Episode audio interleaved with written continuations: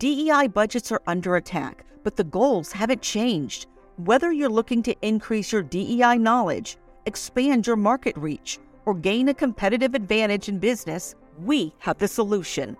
TDM Library is your single source for expert curated DEI resources, strategies, and solutions, all designed to help you transform your workplace culture and be a more effective contributor. For $9.99 per month, you get access to our searchable subscription based digital library. There, you'll find articles, practical how to guidebooks, podcasts, award winning micro videos, and more than 700 Q&As designed to help DEI practitioners, thought leaders, and executives create a more inclusive workplace. Whether you prefer to listen, watch, or read, we have the resources for you. TDM Library goes beyond the basics to dive deep into topics such as inclusive language, the business case for DEI, talent acquisition, and C suite engagement. For less than the price of a sandwich, you get access to our library of more than a thousand pieces of original, expert curated DEI content. Join today and get your first 30 days free. Get your library card now at tdmlibrary.thediversitymovement.com.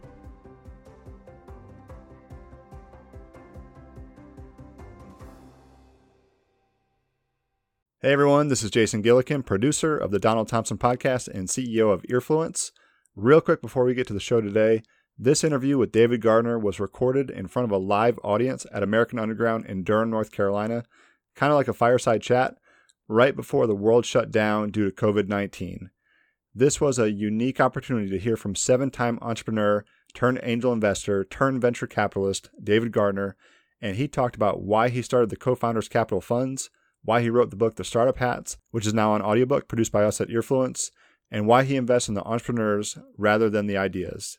Amazing insight from one of the best investors in the nation, and we'll be sure to put on more of these types of events when we're allowed to meet again. But for now, here's Donald Thompson's fireside chat with David Gardner. You can't stop me, nothing's gonna stand in my way. Nothing, really I'm gonna fly right up front because it felt like he was saying. And so as we talk for a little bit today, the book is amazing in its simplicity for how it talks about growing your business. So without anything further, I'd like to welcome Mr. David Gardner.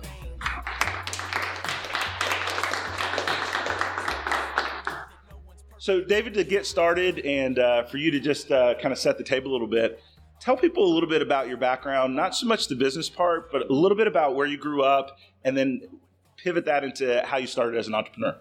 Sure. Well, it's uh, yeah, I, I, would not recommend my particular path of staggering around and. But I was the first person to go to college on either side of my family, and did not have a lot of guidance. Um, I thought you just studied stuff that was interesting, and so I ended up with degrees in philosophy and a master's in theology and dead languages. And I, I, often say the best thing school did for me is it left me with absolutely no marketable skills. Uh, because if no one will hire you and you need to make money, you're an entrepreneur.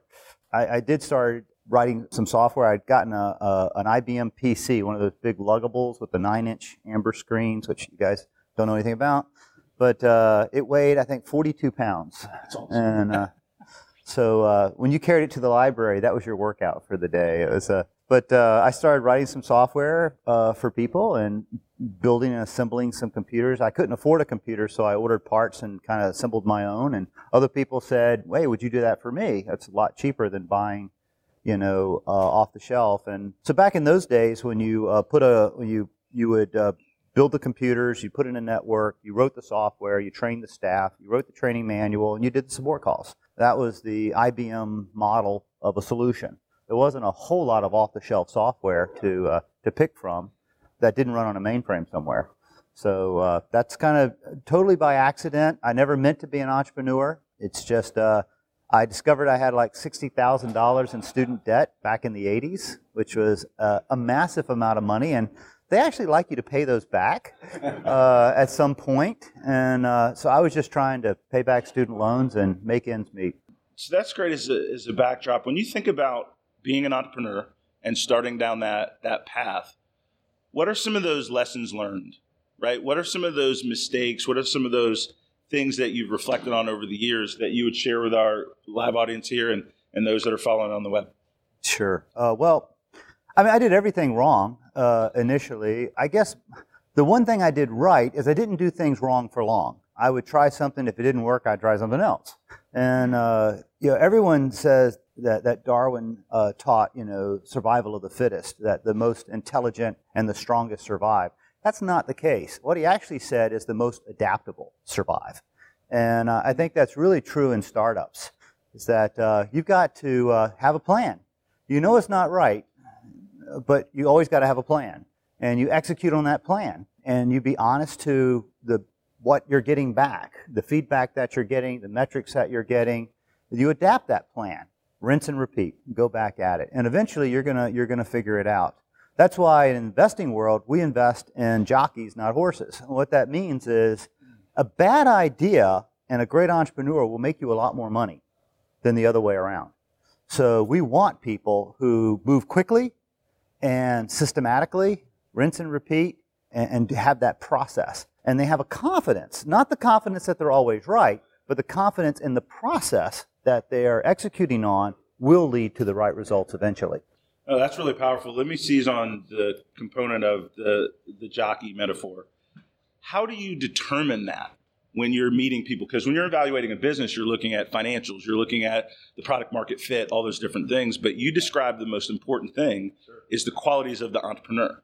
How do you do due diligence on that entrepreneurial spirit?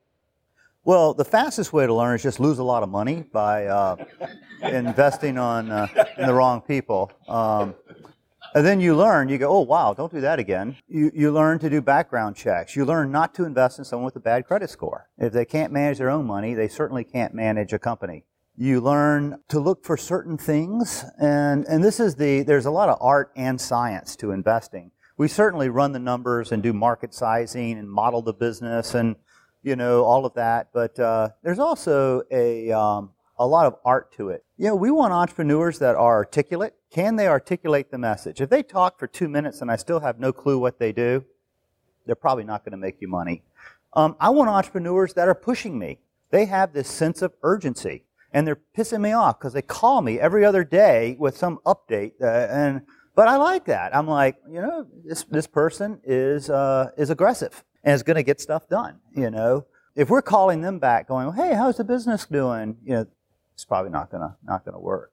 Um, there's lots of things we we look for. References are massive. Uh, a lot of people talk a good game, but it's much harder to hide from your past. So we spend, we'll do 40, 50 interviews um, as part of our due diligence process. We want people who you've reported to, teachers, employers, people who have worked with you, people who reported to you, we're going to get a pretty comprehensive view of, uh, of who you are and how you think, not only to decide whether or not to invest or not, but once we invest, we're stuck with you. So we've got to help you and we need to understand you. Well, everyone's got strengths and weaknesses, things that are right-handed, things that are left-handed. So part of that diligence process is us understanding that entrepreneur and where they're going to need help and what kind of team we need to help surround them with to, to mitigate their, their, their weaknesses. Uh, that's fantastic. When you're looking at the difference between being an entrepreneur, which you've done personally, uh, an angel investor, and now you run a fund, take us through that progression, right, in terms of why you started Co-Founders Capital. Yeah, I mean, though you know, you think all those things are related, and in some ways they are, but but wow, uh, they're just very different. I had a huge learning curve at every one of those steps. I thought because I was a good entrepreneur, I'd be a great investor. That's a really cocky mistake that we all make. Running a company is very different from being an advisor, an investor. You're not making the calls. And the companies, you know, I'm in 50 companies uh, from my angel investing and my two funds. We don't make any decisions. The first thing I tell the CEOs is, look, I don't make management decisions. I, I, I can't hold you accountable unless you get to make all the decisions. Now, if you ask me, I may even force you to endure a sad story, how I did something similar and really messed it up one time. But ultimately, you've got to make all the decisions. So now you're leading through influence, through asking questions, through asking for the right metrics. And um, that's very different than being the chief executive officer, where you can just say, do this, do that, get this done, you know. And, and you're also, you've got to trust the people that you're hiring. I think a mistake that I made early on angel investing is I assumed entrepreneurs would do what I would do in that situation. And that's just not the, uh, not the case. Another mistake I made a lot is investing in a great idea. It's really not so much about the idea. It's about the entrepreneur. I always say, you know, I made my investors money, but it wasn't always on the plan I showed them. so, you know, sometimes you've just got to, you know, shuck and jive and, and pivot and whatever. Th- those are things that you learn in angel investing. And then as you move into professional investing, again, it's another, it's a whole other thing. Being responsible, I love being an angel investor because it was my money. I didn't answer to anybody. I could do what I wanted. It didn't matter whether it was in the thesis of my fund or whether it was what I told my investors. You know, the problem with having a fund thesis is you tell your investors, I'm going to invest in X, this geography, this stage, these amounts, these technologies. If you don't do that, they tend to sue you.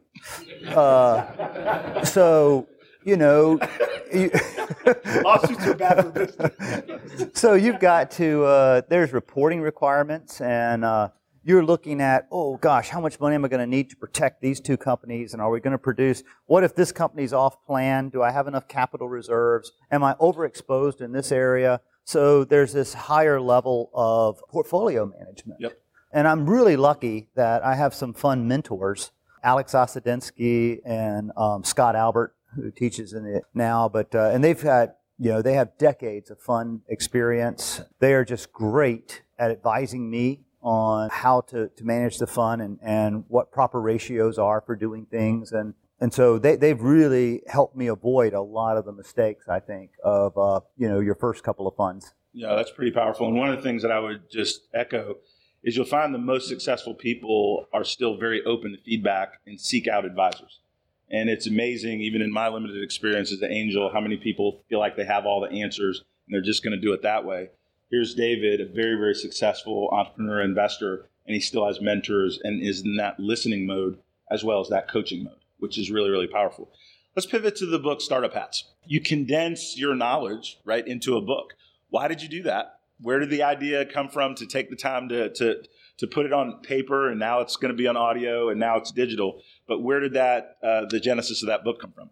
You know, I started writing, I was putting together some notes to help entrepreneurs that I was working with. And at the time, I invested in FilterEasy and uh, here and a couple of uh, Archive Social. Yep. I had just invested in, in some of those companies, and I was spending a lot of time saying the same thing over and over. And I was like, you know, I should just write this down, you know. And uh, so I, I, I started writing down and giving them 18, 20 pages of stuff. And then uh, eventually it just kept getting bigger and bigger. And I said, I should just make this into a book. And then it, it this, I kept say, I found myself saying, hey, you got to put on your banker hat here. Or, oh, you got to put on your sales manager hat here. Yeah. And I kept using that hat analogy when I was talking to entrepreneurs. And so uh, I said, you know what, this is, you know, that could be every one of these hats could be the chapter of a startup book. I kind of took things that I had learned as an entrepreneur and some lessons from some of the companies that I had invested in, Yep. and uh, tried to make that very, very readable. It's not a uh, uh, a finance degree kind of book because I don't have a finance degree or an MBA or anything. But uh, it's a it's a book from the School of Hard Knocks on on how to think and how to go about starting a company. And each of the the, the problem with being an entrepreneur is you have to do everything reasonably well. You don't have to be an expert in anything, but you got to be able to do a little finance. You got to be able to do a little sales. You got to be able to, to manage. You got to be able to recruit. You know, so all of these are hats that you have to wear reasonably well because they're anybody else. It's just you. and you've got to wear that hat long enough to get things going to where you can hire someone who's a lot better at that than you are and bring them into your organization.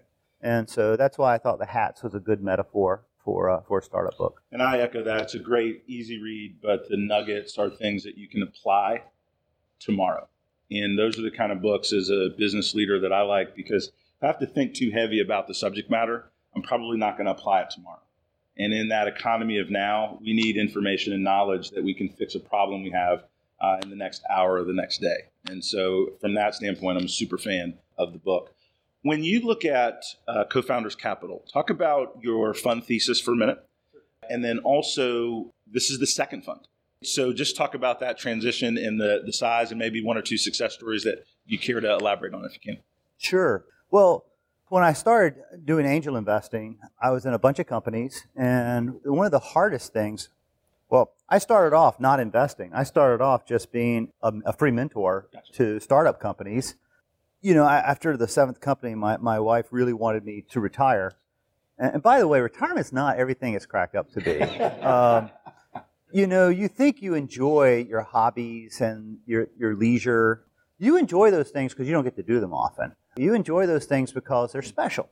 And you feel like you deserve it when you worked hard and you go home and you get to play a game on the Xbox or do something, you know, that you love. If you do that all the time, you're not going to like it anymore. And so, uh, the Chinese curse, be careful what you wish for, you may get it, is uh, is very valid. What you need is something that you're excited about, that gets you up in the morning. You need some challenge, something that could go either way, and you've got to live by your wits and figure out how to make it go this way and not that way. That's what I think makes life interesting. And you got to have a purpose. I, you know, someone asked me the other day, "What do I fear?" I said, "The only thing I fear really is irrelevance." You know, I want to always feel relevant. And then when I do have leisure time, I feel good about it because I've earned it. So anyway, just a, a life lesson there that you probably won't understand until you, you know, so many things people tell you, and then like until you're there, you don't, you don't get it. But um, I was just helping the kids. I was working a lot at NC State with uh, some of the entrepreneurs out of there. What I discovered is, you know, I could help them with their plans and their, their fundraising decks and all that, but uh, getting money was tough. Even the angel groups around here, you're lucky to get a hundred grand out of out of any of the angel groups in North Carolina, and it's just how do you start a company on hundred thousand dollars? That's really tough, especially if you've got a you know six eight month R and D cycle writing software or something. That's right. So uh, I realized that the thing that they needed help with was uh, was getting capital together, and I was like, well, I have capital. Maybe I should. Uh, and I spent a lot of time working with these guys, uh, so maybe I should do some investing. So kind of reluctantly, I uh, I started putting some money into these startups, and they were doing well. The problem with putting money in a startup is then you have to like protect your investment. So you're really in then, and you've got to help them with any crisis that comes up. And you know, you're only running out of money in a startup if you're doing really well or not doing really well. And so it's a lot of lot of fundraising. After a while, I said I should pool other people's money. Other people wanted to invest because my, my first three or four investments did really well, and other people wanted to invest with me. And so I remember things that I told entrepreneurs, like when you're looking for investors or putting a board together, always get more than capital. If you're parting with equity, always get more than money.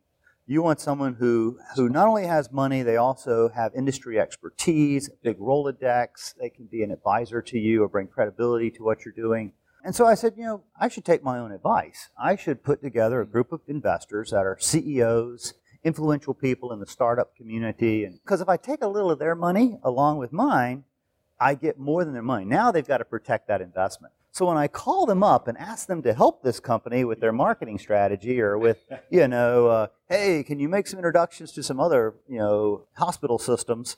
They're willing to do that because they have a vested interest now in my success, which means they have a vested interest in the success of our portfolio companies. Yep. So it was all an evil strategy to get mind share more so than money out of those early investors.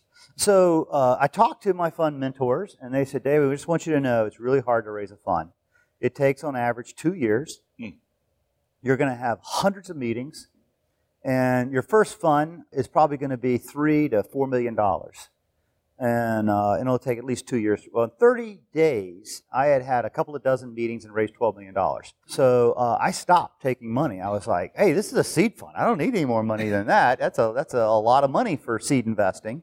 because you don't want to have more than you know 15 to 18 kind of investments in a that's about all you can manage in a fund Gotcha. so we deployed that capital and learned a lot the problem that I, we ran into is investing's kind of been a moving target over the last you know five to seven years the funds have gotten so big it's, it's a little bit of a misnomer you read all of this venture money is now out there but I want you to know that money is going to later stage companies, not to startup companies. And because these funds are getting bigger and bigger, they have to write bigger and bigger checks. And I keep telling the economic development people in North Carolina this. We're not going to get a $500 million fund in California to fly here to write a 200K angel check. They're just not going to do it. They've got to write five, $10 million checks minimum. And so the companies have to be far enough along to take that check size. Gotcha. And uh, as the funds get bigger and bigger, it actually gets harder and harder for startup companies to find capital because no one wants to write a check that small and do the heavy lifting of early stage investing. That is something we have to do ourselves here in North Carolina. Gotcha. And that's why our fund is focused on North Carolina. Almost all of our investments are, are in North Carolina. One of the things is the A round. When I was an entrepreneur, when you got to about, uh, with a SaaS-based software business, when you got to about a million dollars in recurring revenue, you were clearly in A round territory. Uh, the investors would line up to write you a, a three, five million dollar check for your next round, and you were off. So you only had to raise enough seed capital to get your minimum viable product out the door and get to about a million dollars in recurring revenue, and you were there. Today, we hear over and over again as we syndicate, you know, A rounds, well, we need you to be at three, four, five million dollars in recurring revenue. Mm. We can't write, we have to write a $10 million check. We can't write a $3 million check. Gotcha. And so this is a huge, this is a fundamental shift in early stage uh, investing. So I realized that for my next fund, what we really needed was a large, and it sounds crazy having a 30, 40 million dollar seed fund but the fact is, not only is it a seed fund, now you have to protect those investments because that goalpost on the next round of funding just keeps moving out. And I honestly don't know where it's going to stop. Gotcha. So, you know, the first rule of investing is make sure you have enough dry powder to protect those investments. And so when we invest now, we'll start off with a $500,000, $700,000 check, and we'll set aside a few million dollars for that company uh, to make sure that we're going to be able to see them all the way through the process. So that I think that our fund, the way we position Fund Two, is right for the, the environment that we're in at, at this time. No, got it. When you look at the startup hats and yourself as an investor, where were you the strongest and where were you the weakest and needed most help and coaching and grooming? I was articulate. And that was always a big help for me because I could articulate the vision and what I wanted to do, and I could articulate the value props to customers. I could articulate why people would want to come work for my risky little startup yep. and the potential of doing that. And that made me good at sales, which let me tell you, you got to do sales. I mean, you're in sales. I don't care if you're the CEO. Right. When the deal's big, you're going to be in sales. Every one of my CEOs, and that's the other thing we look for is can they sell? Because you're constantly selling people on why they should give you money, why they should work for you, why they should buy your product why they should not sue you. Uh, you're selling. The thing that I was not good at early on was just managing people. I really just thought if you told people what to do, they would go. And uh, the the concepts of empowering someone does not work with a uh, yeah, giving someone a fiefdom, letting them decide the tactics, agreeing on performance metrics, and then just being there to support them, but letting them do it their way but yet checking in. Yep. You know, uh, there's an art to managing people and not stifling their creativity. You don't want to make people into gophers, you know, go for this, do that. They really got to feel that they're contributing. And so often, I would know the direction that I wanted us to go in, but I would bring a team in and just start asking questions and wait till someone in the room would light on it, and then it would be their idea. And I was like, I like Bill's idea. That's a really good idea. We need to we need to figure out how to do that. You guys go put together a plan and come back. And but figuring out how to get people to feel that they're really contributing yeah. and that they're empowered to make decisions. I was fortunate in one of my early companies. I had a partner, and uh, he couldn't sell anything but he was a great manager. Gotcha. And so uh, I learned a lot about how effective he was with people and how ineffective I was. And you know that's the thing about good entrepreneurs. They stop beating their head against the bricks at some point and go, you know, there could be a better way. And so we, we like we like smart and adaptive. And so that was a that was something that I really had to figure out. And the last few chapters of my book, people have told me are the most impactful for them the chapter on management and the gotcha. chapter on leadership. I think one of the analogies I use there is uh, from uh, Stephen Covey. The manager is making sure that all the woodcutters are cutting down the trees appropriately. They're meeting their quotas. The teams are showing up. Everyone's well staffed. The saws are sharp. They're following safety protocols. Yep. That's a great manager. The leader's the guy who's climbed the tallest tree and yells, "Wrong forest!" You know, it's a uh, but that, that is the, the difference and why I separate management from leadership in my book as two very different hats. No, that's super powerful. So, last question for me. When you look into the future for North Carolina, right? One of the things that you made a very conscious decision, the majority of your investments are here in North Carolina. What do we need to do as a state, as RTP, to continue to grow, right? We've gotten recognition. Moving to the triangle is now more appetizing than it has ever before. But how do we keep the ball moving? What advice would you give maybe to our government? What advice would you give to entrepreneurs, business leaders to make this a thriving place for startups to, to be able to really nurture and grow? Yeah, you know, I think we've actually done a really good job. I look at what was available here in the 80s when I was starting companies in the 90s versus today. I mean, we have co-working spaces, we have grant programs, and, and a lot of mentors. It's fashionable now for entrepreneurs to give back. And, uh, and that's really cool. We have the entrepreneurship is the fastest growing degree at our university programs now. They have funds. I participate in a scholarship at state that lets students, after they graduate, stay on campus for six months to work on their business idea and actually get a stipend. So they can eat in the cafeteria, keep their dorm room. Because surprisingly, uh, as soon as they graduate, the parents wanted them to get a job and start paying back student loans. And yep. So we figured out how to bridge that, that gap a little bit. Awesome. So all this stuff is, is fantastic. Um, and I think we do a really good job. We have a very supportive entrepreneur ecosystem here. What we don't do well is just funding. There is very little capital here in ratio, you know, to the number of startups that we have. I mean, we're seeing three or four plans a day, a day. And we are one of the few, maybe even the only venture fund in North Carolina that'll write a pre-revenue term sheet. Angel groups are great, but in North Carolina, they typically don't have enough money to fund a company. And so they like to follow. If we, if we write a term sheet, they'll follow us. But um, you got to have someone who will write that pre-revenue term sheet and will put in enough money to get the company off the ground. And uh, that's really hard. A lot of the venture funds that are in North Carolina deploy most of their money outside of North Carolina. Just because there are venture funds here doesn't mean that they're committed to putting that money in North Carolina companies. I, I did the co-founders capital because I saw this, this gap. There's a lot of investors here in North Carolina who want to deploy their investment dollars where they live. And so uh, we gave them a vehicle to do that. No, I appreciate the time you're spending with us and the openness to, to share your perspective.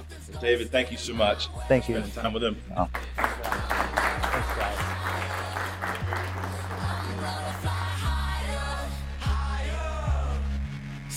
All right, that was Donald Thompson and David Gardner.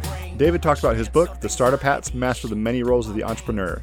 That book is available in paperback, on Audible for one credit, or even on Kindle. Check out the show notes for a link. And one last thing before we go if you like the show, give it a rating and review wherever you get your podcasts, and be sure to share it on LinkedIn, Twitter, Facebook, Instagram, wherever you do your social media thing. Until next time, I'm Jason Gillikin, and you've been listening to the Donald Thompson Podcast.